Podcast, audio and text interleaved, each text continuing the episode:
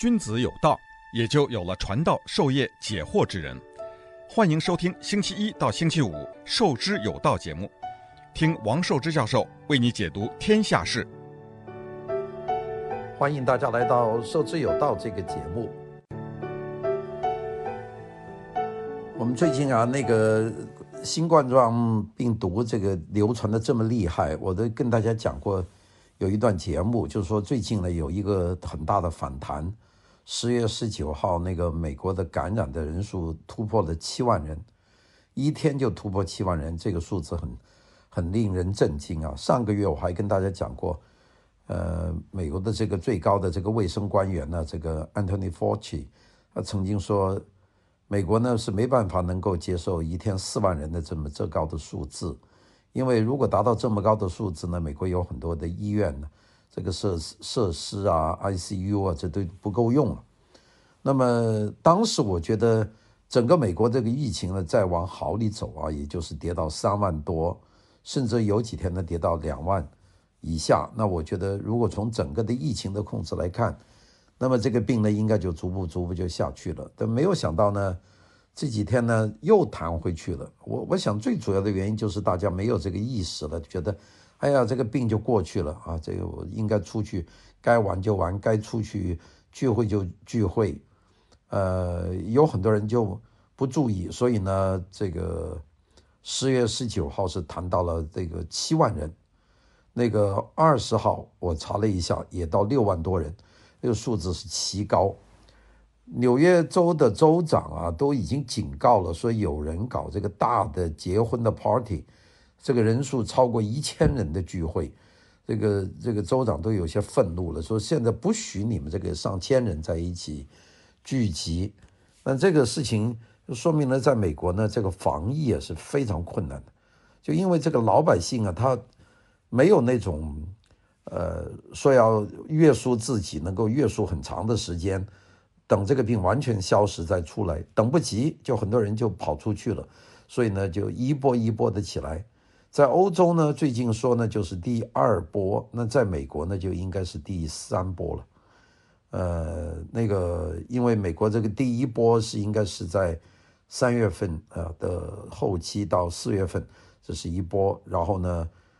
到处进行这个封禁、戴口罩，然后就下去了一点。那么然后呢到了这个六七八月份，呃又上来一下。那么然后呢？大家又说：“哎呀，不要再搞这么厉害了。”然后慢慢慢慢又回落了一点点。那么没有想到呢，现在十月份哗又上去了，加上现在这个天气啊特别的好，所以这个非常有利于这个病毒的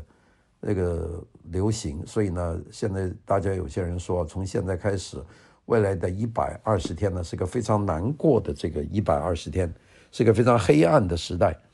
那我听这个话呢，当然有一部分是新闻的。原因啦，那说起来大家都愿意看这个新闻，但是呢，也不能够说完全的不信，这情况呢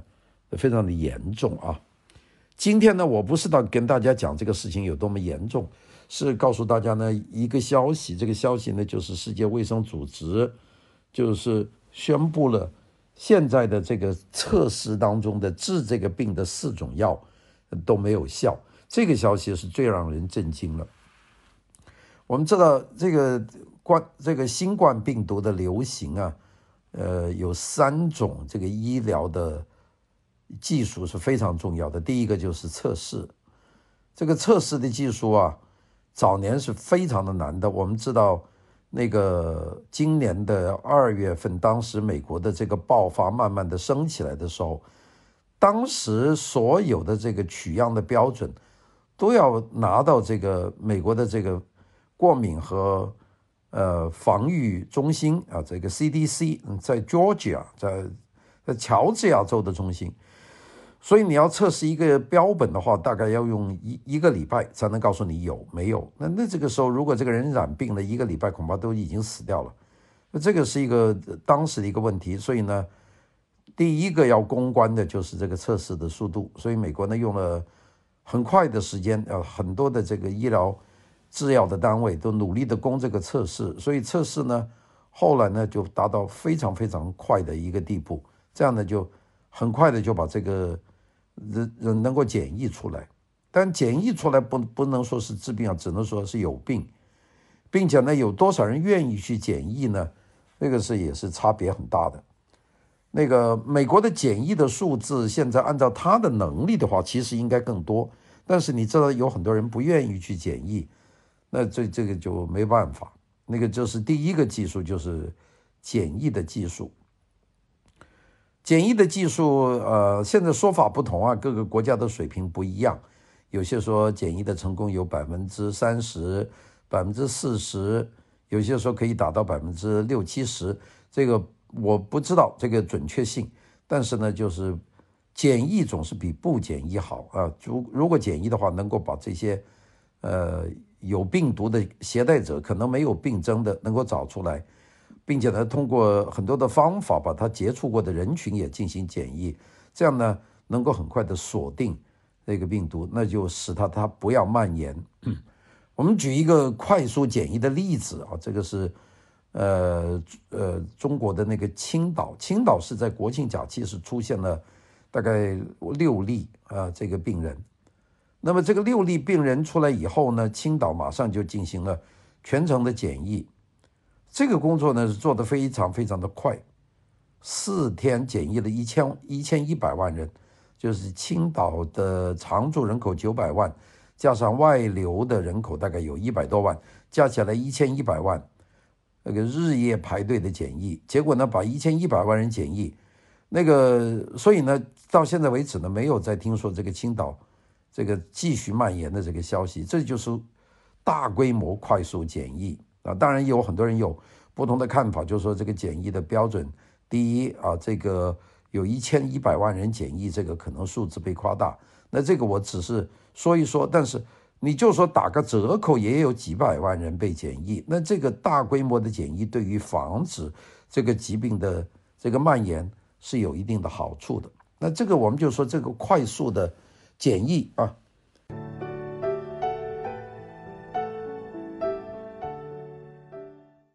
君子有道，也就有了传道授业解惑之人。欢迎收听《授之有道》节目，听王寿之教授为你解读天下事。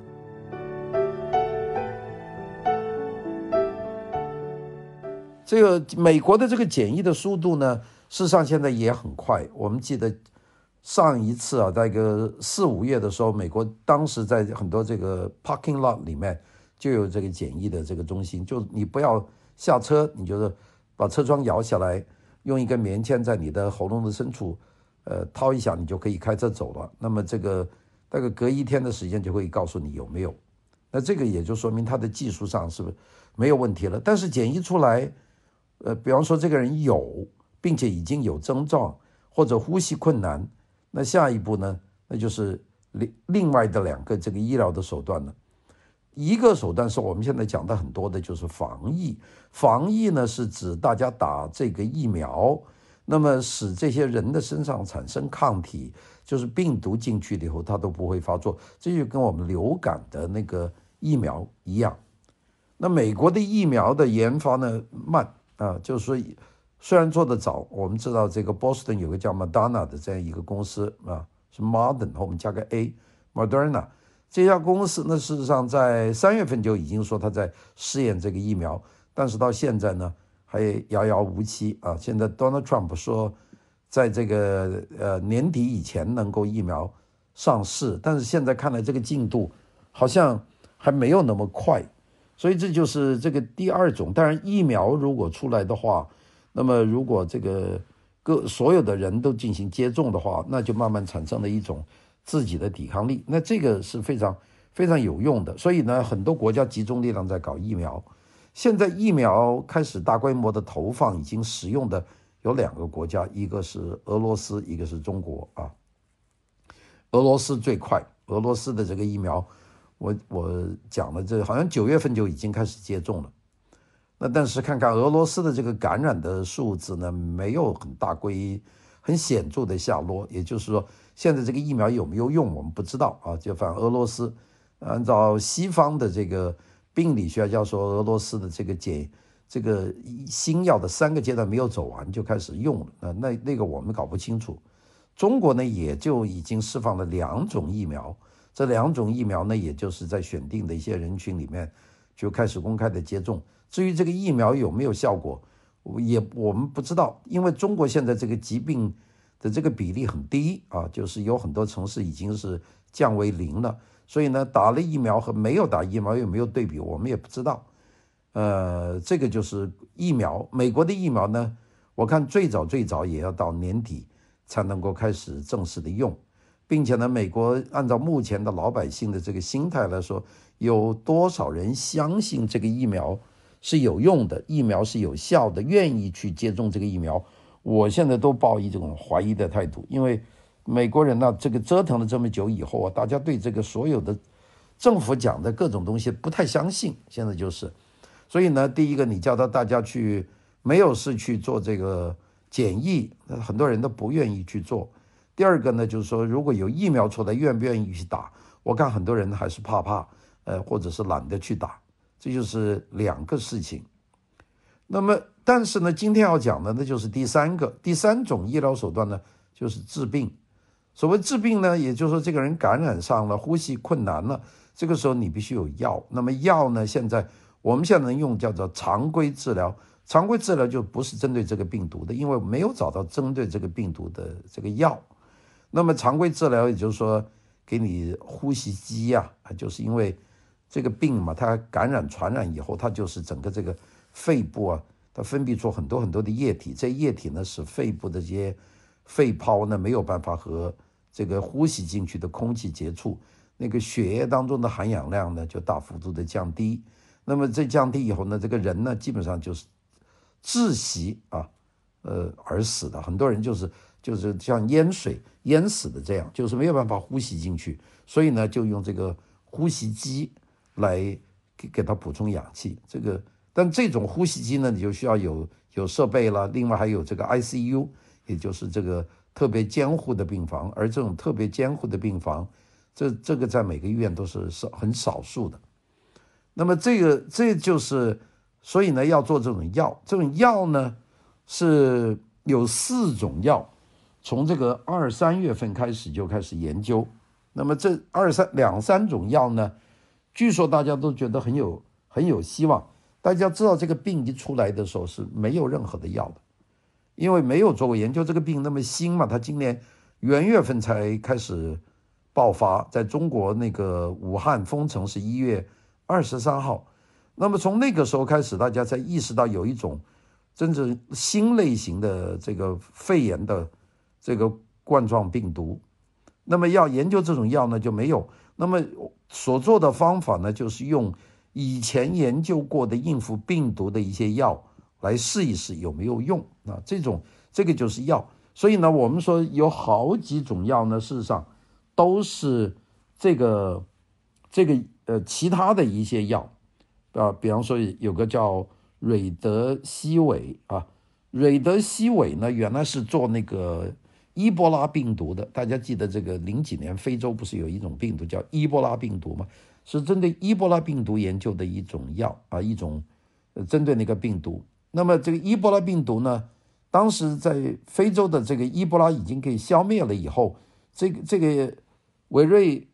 韦德西呃，这个瑞德西韦呢，这种药呢就就有现成的药，所以呢就用这种药呢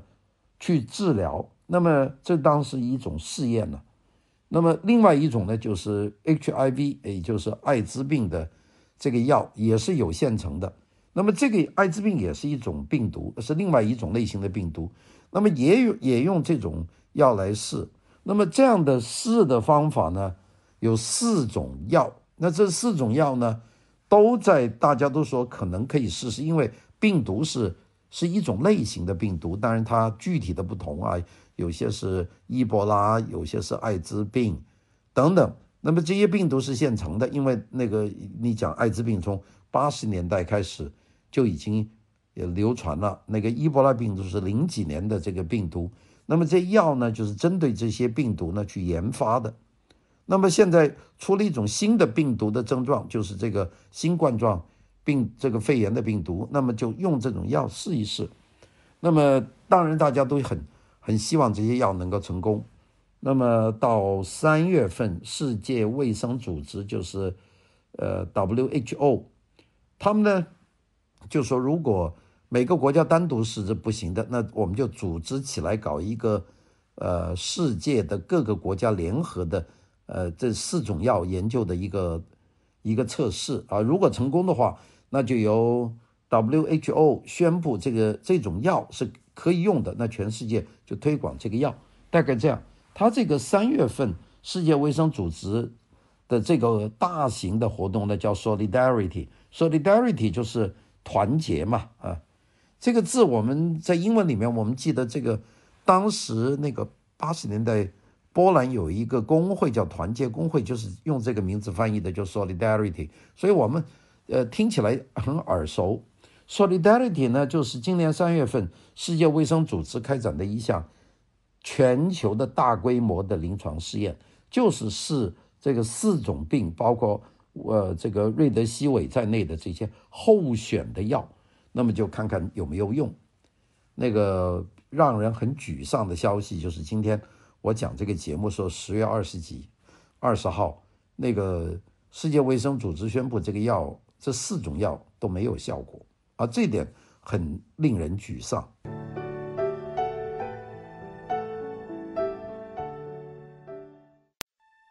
君子有道，也就有了传道授业解惑之人。欢迎收听《授之有道》节目，听王寿之教授为你解读天下事。这个世界卫生组织 WHO 啊，他们到其实这个活动搞得很大了，就是在全球去测四种候选的药物，看这四种候选的药物能不能够对这个新冠状病毒有效。那么三月二十号宣布的，今年三月二十号，那么到今年的十月初，全球大概有三十个国家正正在进行试验。那么这个是一个很大规模的试验，那么就试这几种药，这种药呢就是一个全球性的，他们要求呢一个是大规模，就是要参加这个试验的人多，因为这个病人现在很多啊。那么你在病人里面找志愿者，比方说你愿不愿意接受一种新药的试验？那这个，那么那很多人都觉得自己都如果不治的话，这个性命都不保了。那当然愿意试了，所以这个就能够符合这个世界卫生组织这个大规模的要求。第二点很重要，就是随机性，就是不能够说专指某一类，就是随机啊，就是说这些人，比方说有五千人参加这个试验，那么其中有三千人，呃。是用这个常规的医疗方法，里面再抽出一千五百人，这一千五百人呢是随机抽的，不是说有针对性的，也不管性别啊、男女啊、老少啊，只要是有这个病，那么就抽取这个三分之一的人。那这些人呢，除了用常规治疗的方法以外呢，另外还要加上用这种药，这种新药呢，一共是四种这个药，那么看跟这些药里面。呃，是不是有哪种有效？这个就是靠这个世界卫生组织组这个大规模的这个全球化的试验。那么这个试验呢，呃，它包括了四种的方法。这四种方法呢，一个呢就是呃，我们叫做青绿葵啊，青鹿葵这种药啊。是 Donald Trump 说最好的药啊！我们记得 Donald Trump 老说青鹿葵这个药又便宜又有用，并且呢他自己呢也服用这个药，那他当然说的像神一样。呃，这个青鹿葵这是一种，其第二种呢就是 HIV，也就是艾滋病的药物。艾滋病呢，这个有两种药是作为一种鸡尾酒的疗法治艾滋病，一种叫洛匹那韦，一种叫。里托那韦啊，里面都有个那韦这个字的，这一个洛匹那韦，一个叫做利托拉那韦，我们就简单说叫洛匹那那韦吧。这是 HIV 的药，这是另外一种。第三种药呢，就是洛匹那韦再加上这个瑞德西韦，瑞德西韦就是这种治治治疗这个伊波拉病毒的药。那么就是用洛洛匹那韦和瑞德西韦把它结合起来。那么这是第三种方法，第四种呢，就是洛匹那韦，还有加上一种叫贝塔干扰素，贝塔是阿尔法、贝塔，就是那个希腊字母的 B 啊，那第二个字母叫贝塔，贝塔干扰素。这一共呢就是四种药。那我再讲一次，一个就是青榈葵，第二个是 HIV 的这个洛匹那韦、利托那韦，第三种呢就是洛匹那韦、利托那韦加瑞德西韦，还有第四种呢就是洛匹那韦、利托那韦加贝塔干扰素。那么这四种药呢都在试，这个试验的结果呢，呃，大家都抱有很大的希望。那么现在已经有。四百多家医院对一万二千名这个试验者做了这个临床的结果。那么十月中旬以后啊，这个世界卫生组织就公布了这个试验的结果。试验结果呢，让人很沮丧。这个试验结果就是说，这个用了这个药的那一组和没有用这四种药的那那一组啊，就是用常规疗法的那一组啊，在死亡率上没有。没有明显的差异，也就是说这些药没用。呃，我讲这个消息的时候，我都很心痛，因为在看到这个消息以前，我还是很寄予希望，就是说这个药呢能够起到一定的作用。其实我比较多的就注意到这个宣传的很多的这个这个瑞德西韦啊，因为这个药在今年三月份开始一说出来的时候，已经是搞得满城风雨啊，因为大家说这个药对有一个病人。是能够让他存活，所以非常的很大的新闻。大家记不记得？好像是在三四月份，四月份那个武汉病毒研究所还买断了这种药在中国市场的这个这个发行的权。那当时还有很多人讲这个讲那个，但这个药到底有没有用呢？当时我们都不知道。当时只是希望这个药它的试验是成功的。那么今天呢，我可以明确的跟大家讲。WHO 也就是世界卫生组织呢，说这些药呢是没有什么特别的希望。那事实上呢，前面的两种就是一个是青绿葵，青绿葵和这个我们说艾滋病的那个那那个那个鸡尾酒的两种药的一起的使用，事实上在今年的六月份，英国有一场大规模的临床检查。已经做了一个报告，说这两种药啊都没有办法提高这个存活率。也就是说，你用这个药和不用这个药，这个死亡比例都是一样啊。比方说，这个对比组啊，有一组人是多少，一组人是多少，没有什么区别。用的药和没有用药的，这是六月份。所以呢，六月份的英国那个试验呢，事实上是做了很大的群体的。我就讲英国的这个呃青绿葵这种药的这个试验。它呢，就是一共是大概五我四千五百人，呃英国病人很多了，那有四千五百人愿意做试验，那么其中呢有三千一百人呢就作为常规的治疗，另外呢有一千五百名呢就做常规治疗，再加上这个青绿葵的治疗，那么在二十八天以后，对照组呢这个比例上呢，呃好像。青绿葵那组的人还多一点，青绿葵那组的死亡率是百分之二十五点七，那个没有用青绿葵的那一组的那个死亡率是百分之二十三，所以呢，好像用了青绿葵还高一点。当然，我就觉得这个差百分之一二，那根本就不是一个参数，也就是说没有什么的影响。那么当然呢，在用艾滋病的那个药，那个洛普纳韦还有利特纳韦这个综合的药。那也基本上呢没有显著的这个变化，那就是英国呢就宣布呢这两种药呢没有用，所以呢世界卫生组织在六月份在英国公布的这个这个这个病叫 Recovery 啊，这个不是这个计划。那么在公布以后呢，世界卫生组织已经取消了对头两样的这个测试了，就是叫全球就不要试这两种药了，一个是青绿葵，一个呢就是那个呃 HIV 的那个两种药。我不知道这个 Donald Trump 为什么老说那个青绿葵非常有用啊，吃了有用，我都搞不清楚，因为他不知道谁给他谁给他讲的啊。就是这个药，事实上六月份英国人已经说是没有用了。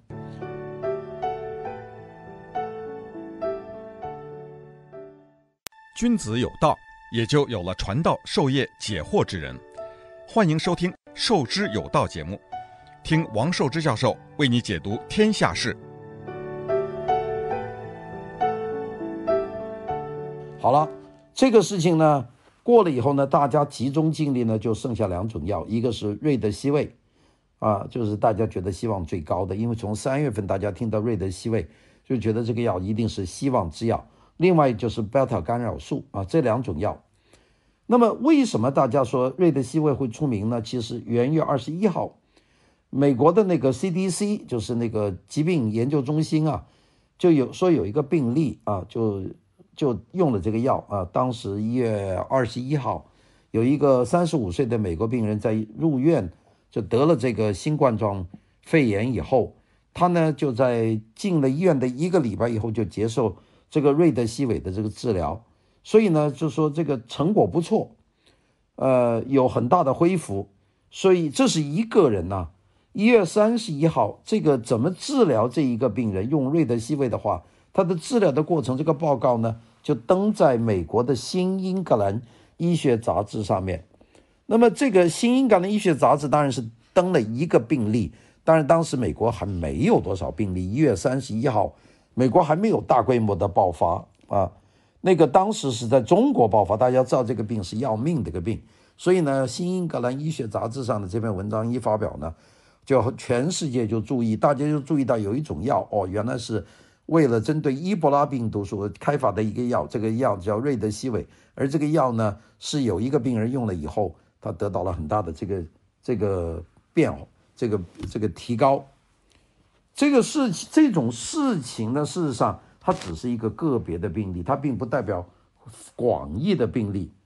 那么所以呢，这个全球呢就有很多很多的这个。医疗的机构就开始研究这个瑞德西韦，那么那个我们知道全球有七十三个临床试验中心参加了这个试验，那么一共呢有一千零六十二名患者接受了随机的分组，就是就抽样不就没有选择的，就是这样随机的，其中呢有五百二十一名，这个一半人呢一千零六十二。五百二十一呢，就分配到那个用常规治疗的那一组，啊，叫做对照组。另外有五百四十一名呢，就分配到这个试验组，就是给他再用常规治疗，再加上了这个瑞德西韦。那么当时公布的这个报告呢，这个用了瑞德西韦的这一组人呢，他的康复的时间缩短了十一天。那当时医疗界呢是觉得非常有希望，说这个药。肯定是有用的，但是呢，再往长一强一点，我们就对比一下看，这个瑞德西韦在前期呢是有用的，在十五天，就是已经诊出病住院的十五天里面，用了瑞德西韦组的死亡率是百分之六点七，对照组的死亡率是百分之十一点九。那就明显的瑞德西韦的组呢是有用，所以大家非常的兴奋，就觉得瑞德西韦一定是有用的了。到了第二十九天，就是有些人存活到一个月了，瑞德西韦组的死亡率呢是百分之十一点四，对照组呢就是百分之十五点二。大家说那瑞德西韦肯定有用了，其实在统计学上面差两三个百分点，那不不算有什么意义啊，可能是一个。一个类比的，所以呢，大家说这个瑞德西韦呢，呃，是其实上的作用不大。那么当时呢，就有很多人呢是希望这个事情有一个转变，但是呢，世界卫生组织继续对全球的这个参加试验的七十几个组进行跟踪的调查的结果显示呢，瑞德西韦组的这个死亡率。和不用瑞德西韦组的死亡率，事实上相差都不到两个百分点，所以呢，这个就说明瑞德西韦呢是没有我们想象的那个作用，这是第一点啊。那么大家说你讲了这么半天，还剩下一个呢，就是这个贝塔干扰素的结果呢，贝塔干扰素结果也不好，有两千五十名人接受了这个治疗，那么这个。两千零五十名接受贝塔干扰素治疗的患者里面，死亡率是百分之十一点九，对照组也就是没有用的死亡率只有百分之十点五。那么大家说那个有没有用呢？贝塔干扰素事实上，如果你在刚刚染的这个病还没有迹象、没有住院的时候你用的话，会有一点帮助，但是到你住院的时候已经没有帮助了。那么到现在为止，我们可以告诉大家，现在呢可以说四种我们人类努力的想去试验去治疗这个新冠状病毒的药都全部没有效。那么当然现在也没有说完全没有希望，因为现在呢大家开始把瑞德西韦和贝贝塔干扰素。和联合的在使用，这个没有做过。我们在以前的试验里面，要不就瑞德西韦和 HIV 的药，要不就是贝塔干扰素和 HIV 的药，但是没有把瑞德西韦和贝塔干扰素的药联合的使用。现在所做的试验呢，就是做这个我们说新的一波试验。这波试验成不成功，我们不知道。那么，所以这个结果呢，我们觉得，哎呀，讲到这里呢，我自己都有些心灰意冷。那么，但是呢，我们说，我们看一看呢，如果药没有出来，有什么办法能够控制这个病呢？事实上，还是这个老话一句，就是减少接触，出门要戴口罩。这个特别是天已经凉下来，夏天已经过了，这个一点都不能马虎。呃，我们有好多地区，有好多国家，呃，事实上都是管理的不错的啊，我们。这香港这个数字就很少啊，有时候一天就几个人，并且都是输入的案例啊。台湾呃做得非常的好啊，这个是那中国大陆那到现在为止呢，有基本上很多城市已经可以说完全开放了，但大家呢还是戴口罩，地铁上、公共汽车上都还是戴口罩，就大家很遵守。日本呢，每天这个爆发大概几百个人吧。但是呢，也是属于可控的范围。韩国的情况也差不多。欧洲的大爆发就是跟他们大家彻底放松有关系。但是有一个国家它控制的比较好一点，就是德国。这个我们讲到这里呢，还是讲自律是一个非常重要的因素。好了，一口气跟大家连续讲了几天关于这个疾病，也不是给大家添乱，只是告诉大家呢，现在我们的情况。那么从明天开始呢，我的节目呢就不跟大家讲这么多有病的问题，我们还是集中讲讲美国的大选的情况。好的，谢谢大家。